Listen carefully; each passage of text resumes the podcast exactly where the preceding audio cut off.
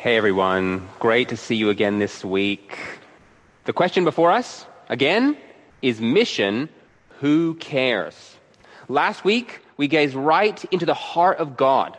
Our God who is gracious and merciful, slow to anger, abounding in steadfast love, even for the hard hearted Jonah, even for his enemies, the Ninevites. It would be a massive understatement to say that God cares for mission, that God has a heart for mission. So we prayed, confident in the heart of our God, that He would give us a heart for mission. Today, we move from the affections of the heart and its desires to the plans of our mind.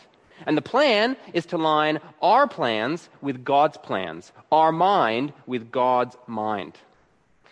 Now, I don't know what your plans are, I mean, I'm guessing some of you have everything all planned out.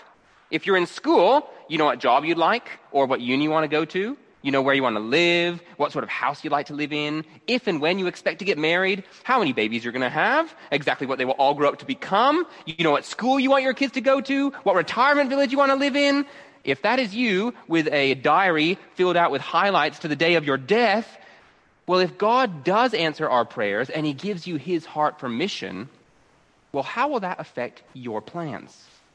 Are you willing for God to change your plans? Because if we're not willing to go wherever God wants us, then we're not qualified to stay. Now, others of you, let's be honest, you don't have any plans. You're chill. You have no clue what the future holds. You're just keen to survive this year. Now, for some of you, not having plans, it may be because you're short sighted. You need to be challenged so you don't take your treasure and bury it in the sand. So you don't rob God of his glory with plans that are far too small or non existent.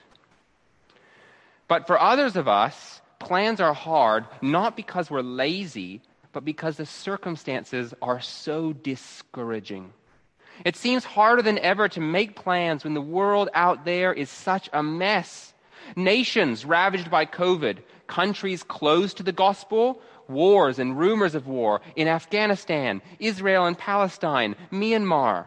There's political tensions, natural disasters, genocides, persecutions. The world out there is a mess. And then we look at the church throughout Australia. I mean, it's such a mixed bag. If we had time to read the first three chapters of the book of Revelation, the letters that were written to seven of the very first churches, we'd see that heresy and apathy and immorality are all problems that the church has had since the very beginning. And even when the church is doing well, it still seems so small, so insignificant, so inadequate. I mean, what can our plans achieve? And then we look in at ourselves here at Wild Street doing a little series about God's global mission. But before we finish this series, let's be honest. As soon as we close Facebook or Zoom, we get back to the busyness of life, it's all going right out the window. Any notes or resolutions you've made, you'll look at them again when you have time, also known as never. And then you add my sin into the picture, all the ways I fail every day. I mean, am I doing a good job of encouraging you right now? Maybe some of us find making plans for mission all but impossible. In our discouragement, we wonder, what will God ever do with us? How will it all pan out? We love even a small glimpse of what's going on behind the scenes. We wish that God would give us a window up into heaven, a glimpse of His plans. And that is exactly what God has given us in the book of Revelation when the Apostle John was called right up into heaven.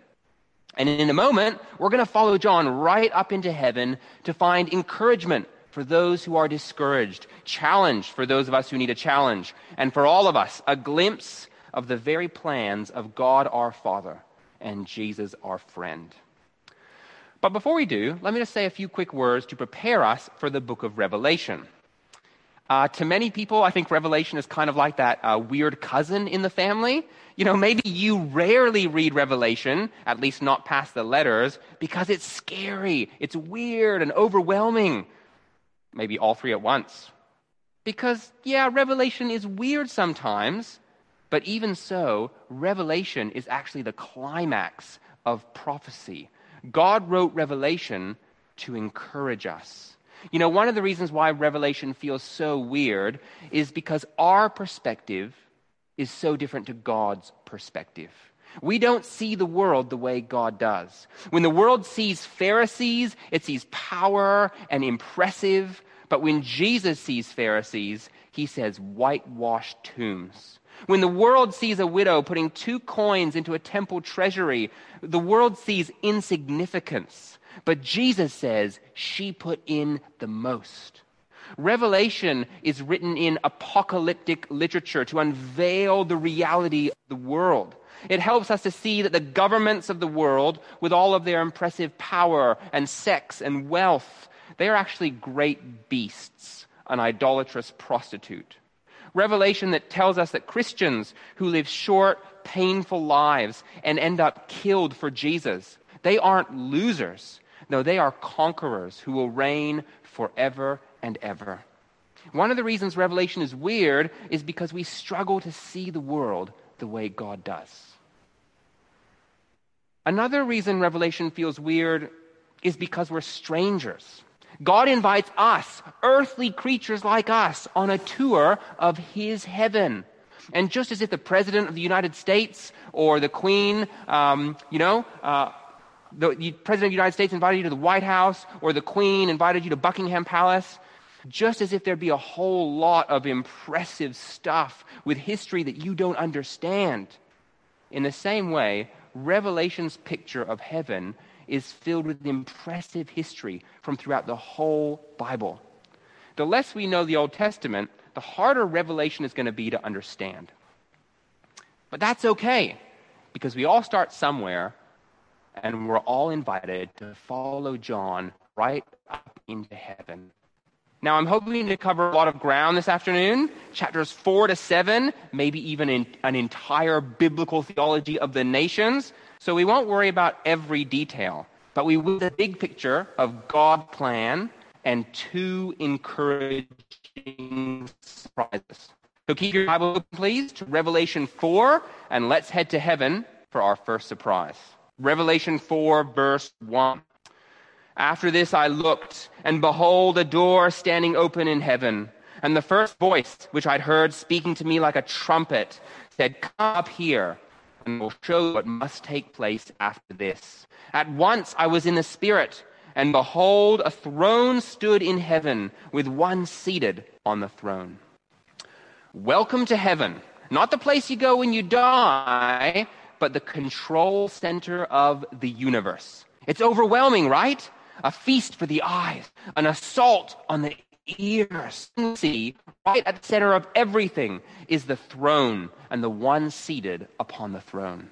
John struggles to describe him, grasping at precious stones, jasper, carnelian, emerald.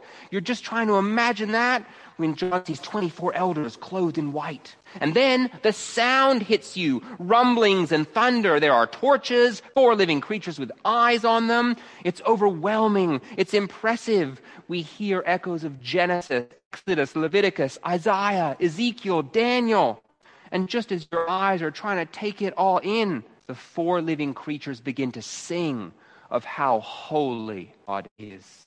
Holy, holy, holy is the Lord God Almighty who was and is and is to come.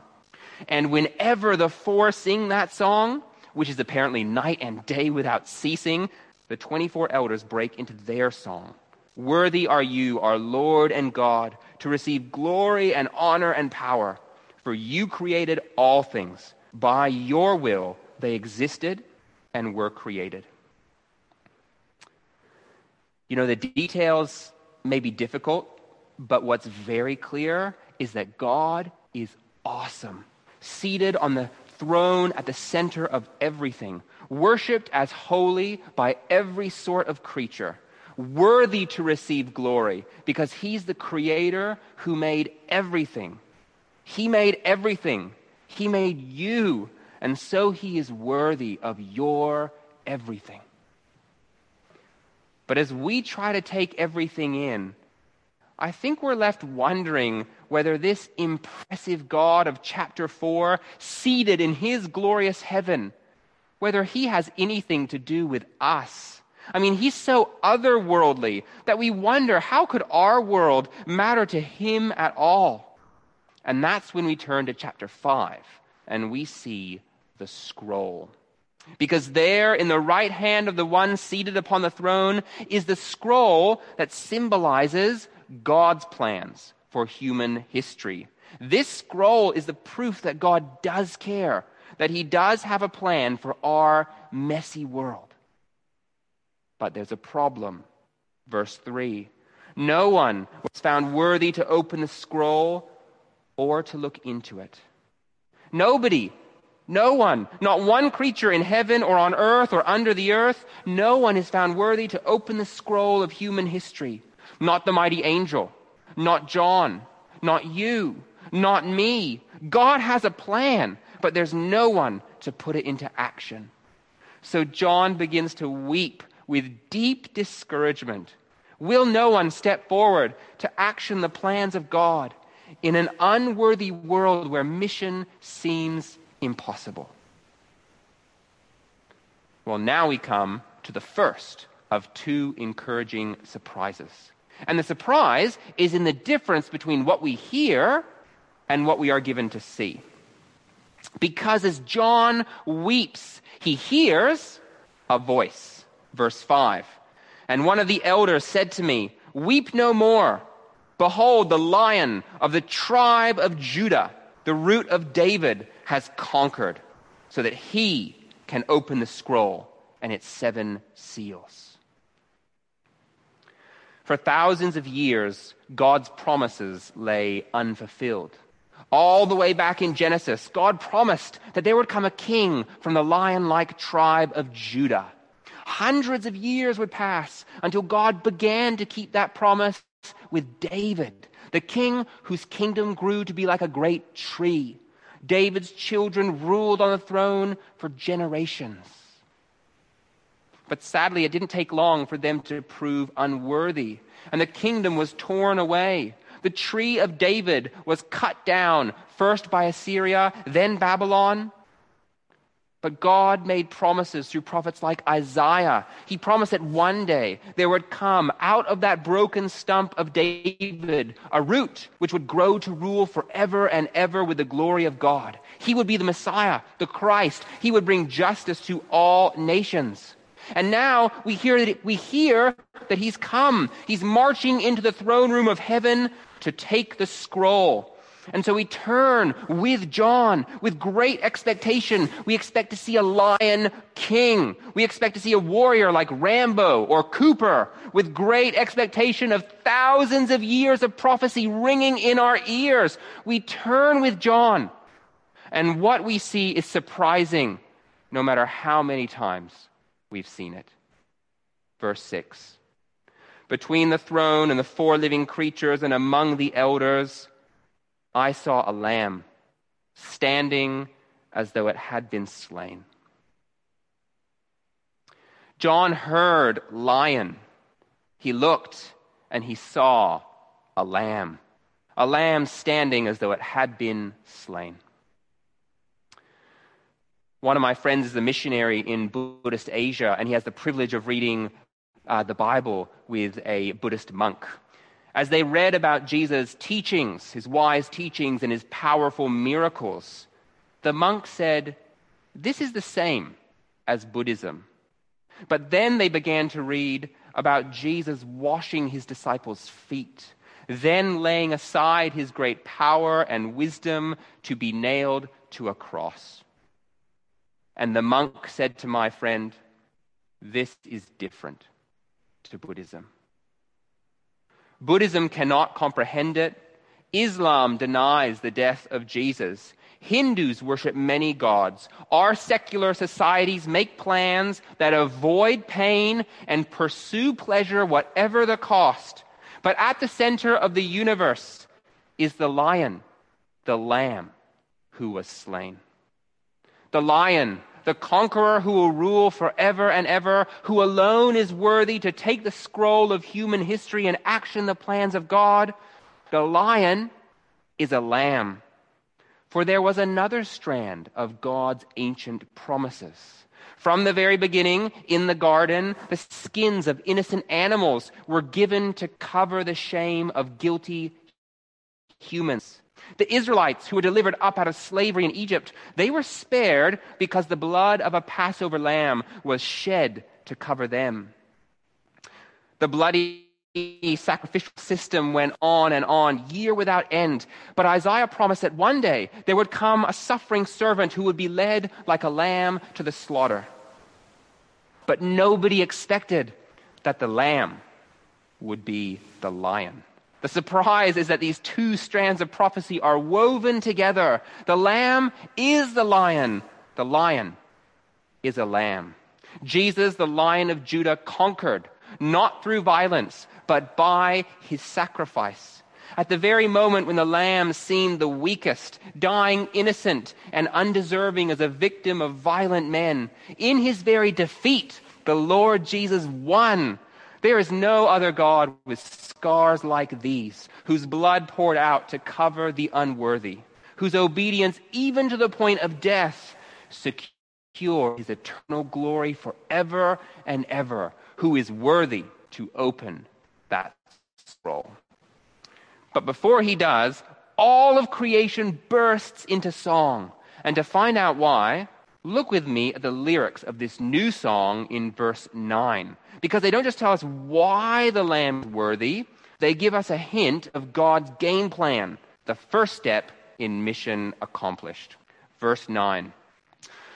And they sang a new song, saying, Worthy are you to take the scroll, to open its seals, for you were slain, and by your blood you ransomed people for God from every tribe and language and people and nation, and you have made them a kingdom and priests to our God, and they shall reign on the earth. I wonder what your first answer is when someone asks you what Jesus' death accomplished. What did Jesus' death accomplish? I reckon a lot of the time our answers are pretty individualistic.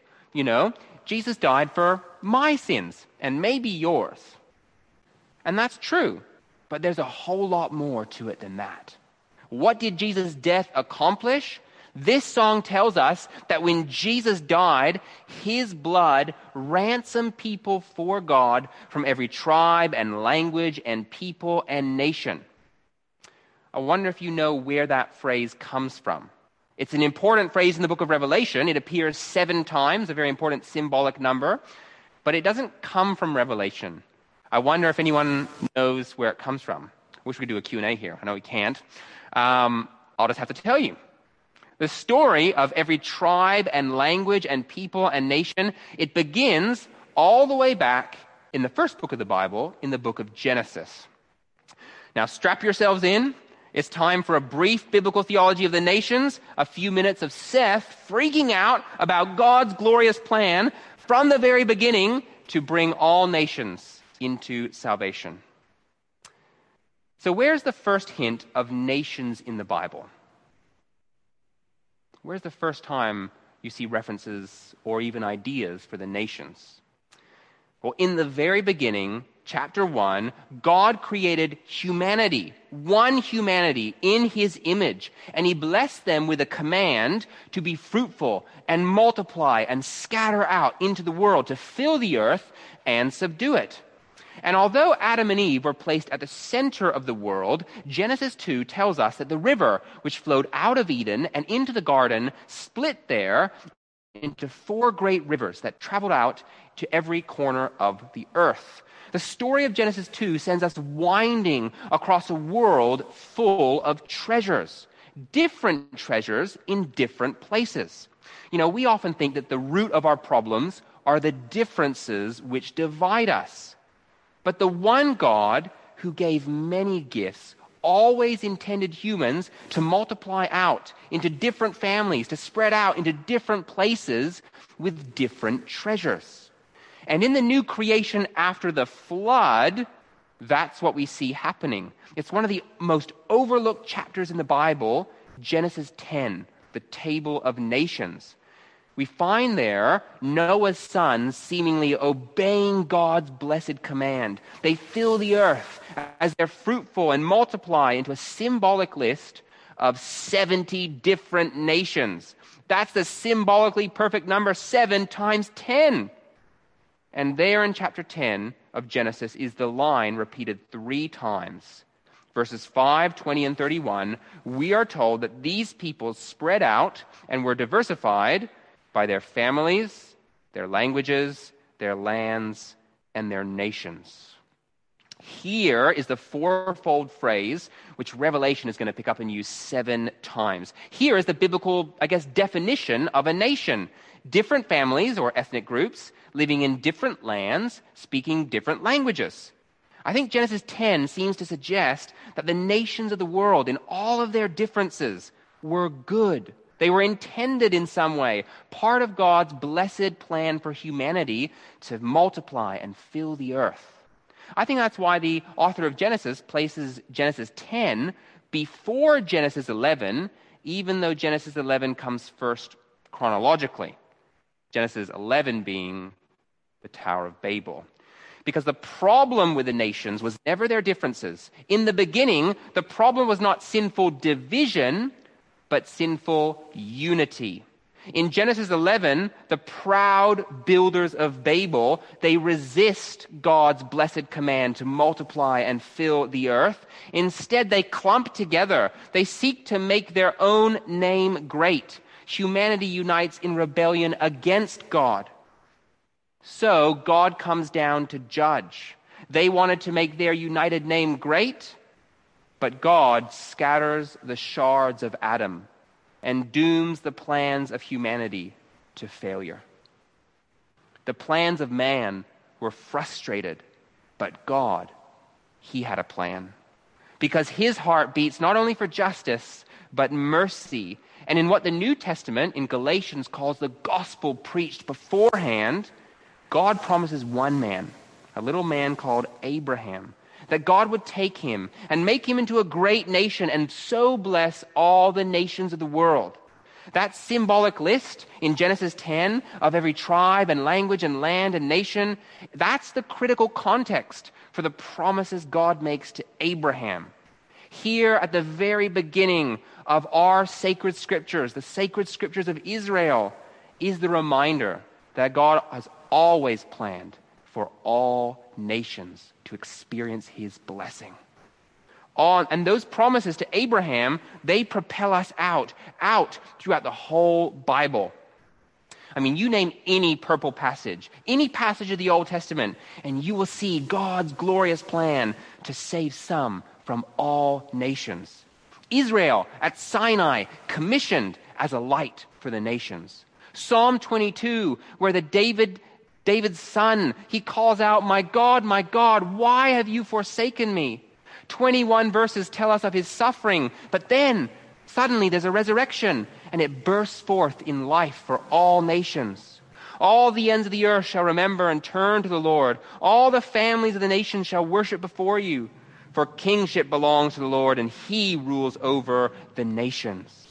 Or in Daniel, the book of Daniel, when Daniel sees a vision of the Son of Man coming with the clouds of heaven to receive dominion and glory and a kingdom that all peoples, nations, languages should serve him. His dominion is an everlasting dominion. Isaiah 2 has all the nations streaming up to the mountain of the Lord. Then Isaiah 22 promises God will swallow up on Mount Zion the covering of death cast over all peoples. How's that going to happen? Isaiah 53 promises that the blood of that suffering servant will sprinkle many nations and shut the mouths of many kings. So in Romans 15, you'll find those verses from Isaiah are the basis of Paul's plans, his ambition to preach the gospel, not where Christ has already been named, but to the unreached and the unengaged all the way in Gospel Zero Spain.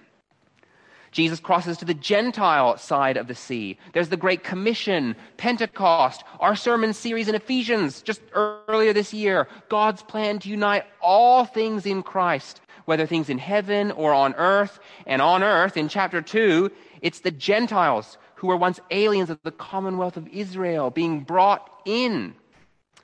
Now, if you don't know what a Gentile is, that's a really weird word, right? Like, what is a Gentile? Well, the word Gentile always translates the same word as the word for nations. When you read Gentile, you should think nations. You shouldn't just think not a Jew. You shouldn't just think black and white. Maybe you should think chalk and cheese. Because there's lots of different types of cheese, right? Jarl and Mersey Valley and Camembert and Brie. There are tons of different types of cheese and whenever you read Gentile, you should have this big picture of all these different nations echoing in your mind, all the beautiful differences in humanity. Because this is what Jesus accomplished. Revelation teaches us that there is not one tribe, not one language, not one people, not one nation for whom the Lamb did not die. When Jesus died, he died not just for Jews, but for Palestinians, not just for Han Chinese, but for Uyghurs, not just for white Australians, but for indigenous Australians. Christians must never be racist. This isn't just you and me hanging out with Jesus in heaven. This is people from every tribe and language and land and nation bought by the blood of Jesus to be a kingdom and priest to rule on the earth forever and ever. No nation will be left behind. And because the Lamb is worthy, all creation bursts into song. Don't you want to join them? Well, before we do, before we bring this all back down to earth and reflect on what it means for us, we want to see the Lamb open those seven seals. We want to see mission accomplished and our second surprise. Now, we don't have time to read it now, and I hope you read it later. But Revelation 6 is where the Lamb begins to open the seals. And first we meet the four horsemen of the apocalypse. The first four seals pop off, and we meet conquest, war, famine, death. These are the very things that make mission seem impossible. And when the fifth seal pops off, we see God's people, the very best of God's people, who've endured suffering even to the point of death to witness to Jesus. The martyrs, they cry out, How long? How long, O Lord, until justice is brought to the earth? The answer is the answer every child on a road trip hates to hear just a little longer. And then the sixth seal pops off and we get a glimpse of final judgment. The sky vanishes like a scroll, every mountain and island removed from its place, and from everyone, from all nations, slave and free, the kings and the great ones of the earth, and the generals and the rich and the powerful, everyone together faces God's judgment. And everyone cries out together, Who can stand? Who can survive the judgment? It's a good question. And our second surprise gives us the answer before the seventh seal pops off to wind up the world. Read with me from chapter 7, verse 1.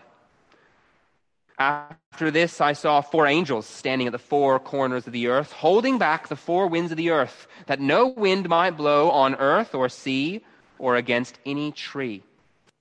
Not even the wind is allowed to touch the earth until God's people are sealed on the forehead with the opposite of the mark of the beast, with a spiritual symbol of protection. And then John hears the number of the sealed. Verse 4. And I heard the number of the sealed 144,000 sealed from every tribe of the sons of Israel. 12,000 from the tribe of Judah were sealed, 12,000 from the tribe of Reuben, 12,000 from every tribe are sealed, making 144,000. It's a symbolic number of all God's promises to his people from the 12 tribes coming true. John hears that all of Israel will be saved. And then the surprise comes again in the difference between what he hears and what he sees.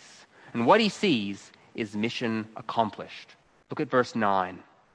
After this I looked, and behold, a great multitude that no one could number, from every nation, from all tribes and peoples and languages, standing before the throne and before the Lamb, clothed in white robes, with palm branches in their hands, crying out with a loud voice Salvation belongs to our God, who sits on the throne, and to the Lamb.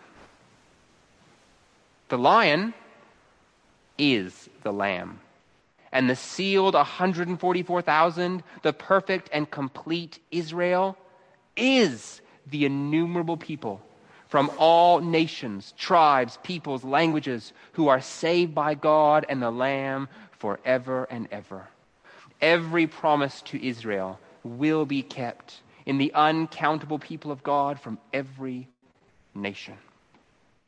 As we come back down to earth, we leave encouraged by the glimpse of the final score, of mission accomplished, of a future as bright as the promises of God. This vision has inspired countless missionaries. It was this vision which inspired William Carey, the father of the modern mission movement, to say, expect great things from God, attempt great things for God. When the missionary martyr Walter Gowans was told in 1893 that Africa was a closed door to the gospel, this vision inspired him to say, the only reason the door is closed is because the Church of Jesus Christ has not reached out its hand to push it open. This vision took Hudson Taylor, the founder of OMF, from his home in England all the way to China this vision took Roland Bingham, the founder of the SIM, from Canada to the Sudan. This vision took the Cambridge Seven from England to China. This vision took Howard and Trish from the house that I'm currently living in all the way to Belgium. Josh and Nikki away from us, heading towards Indonesia. The Lows to Singapore. The Nichols to Malaysia. The Listers to Wagga. Candace, the Kongs to Melbourne to Wanda and Shupi to Zimbabwe. For those of you who need a challenge, here it is. What are your plans? Are God's plans your plans? Are you willing for God to change your plans? If we're not willing to go wherever God wants us, we're not qualified to stay. Brothers and sisters, let us not rob God of his glory with too small a vision? Are we seeking our kingdoms first? Or are we seeking His kingdom first, leveraging all that we have our time, our money, our energy, all for God's glorious mission to save some from all nations?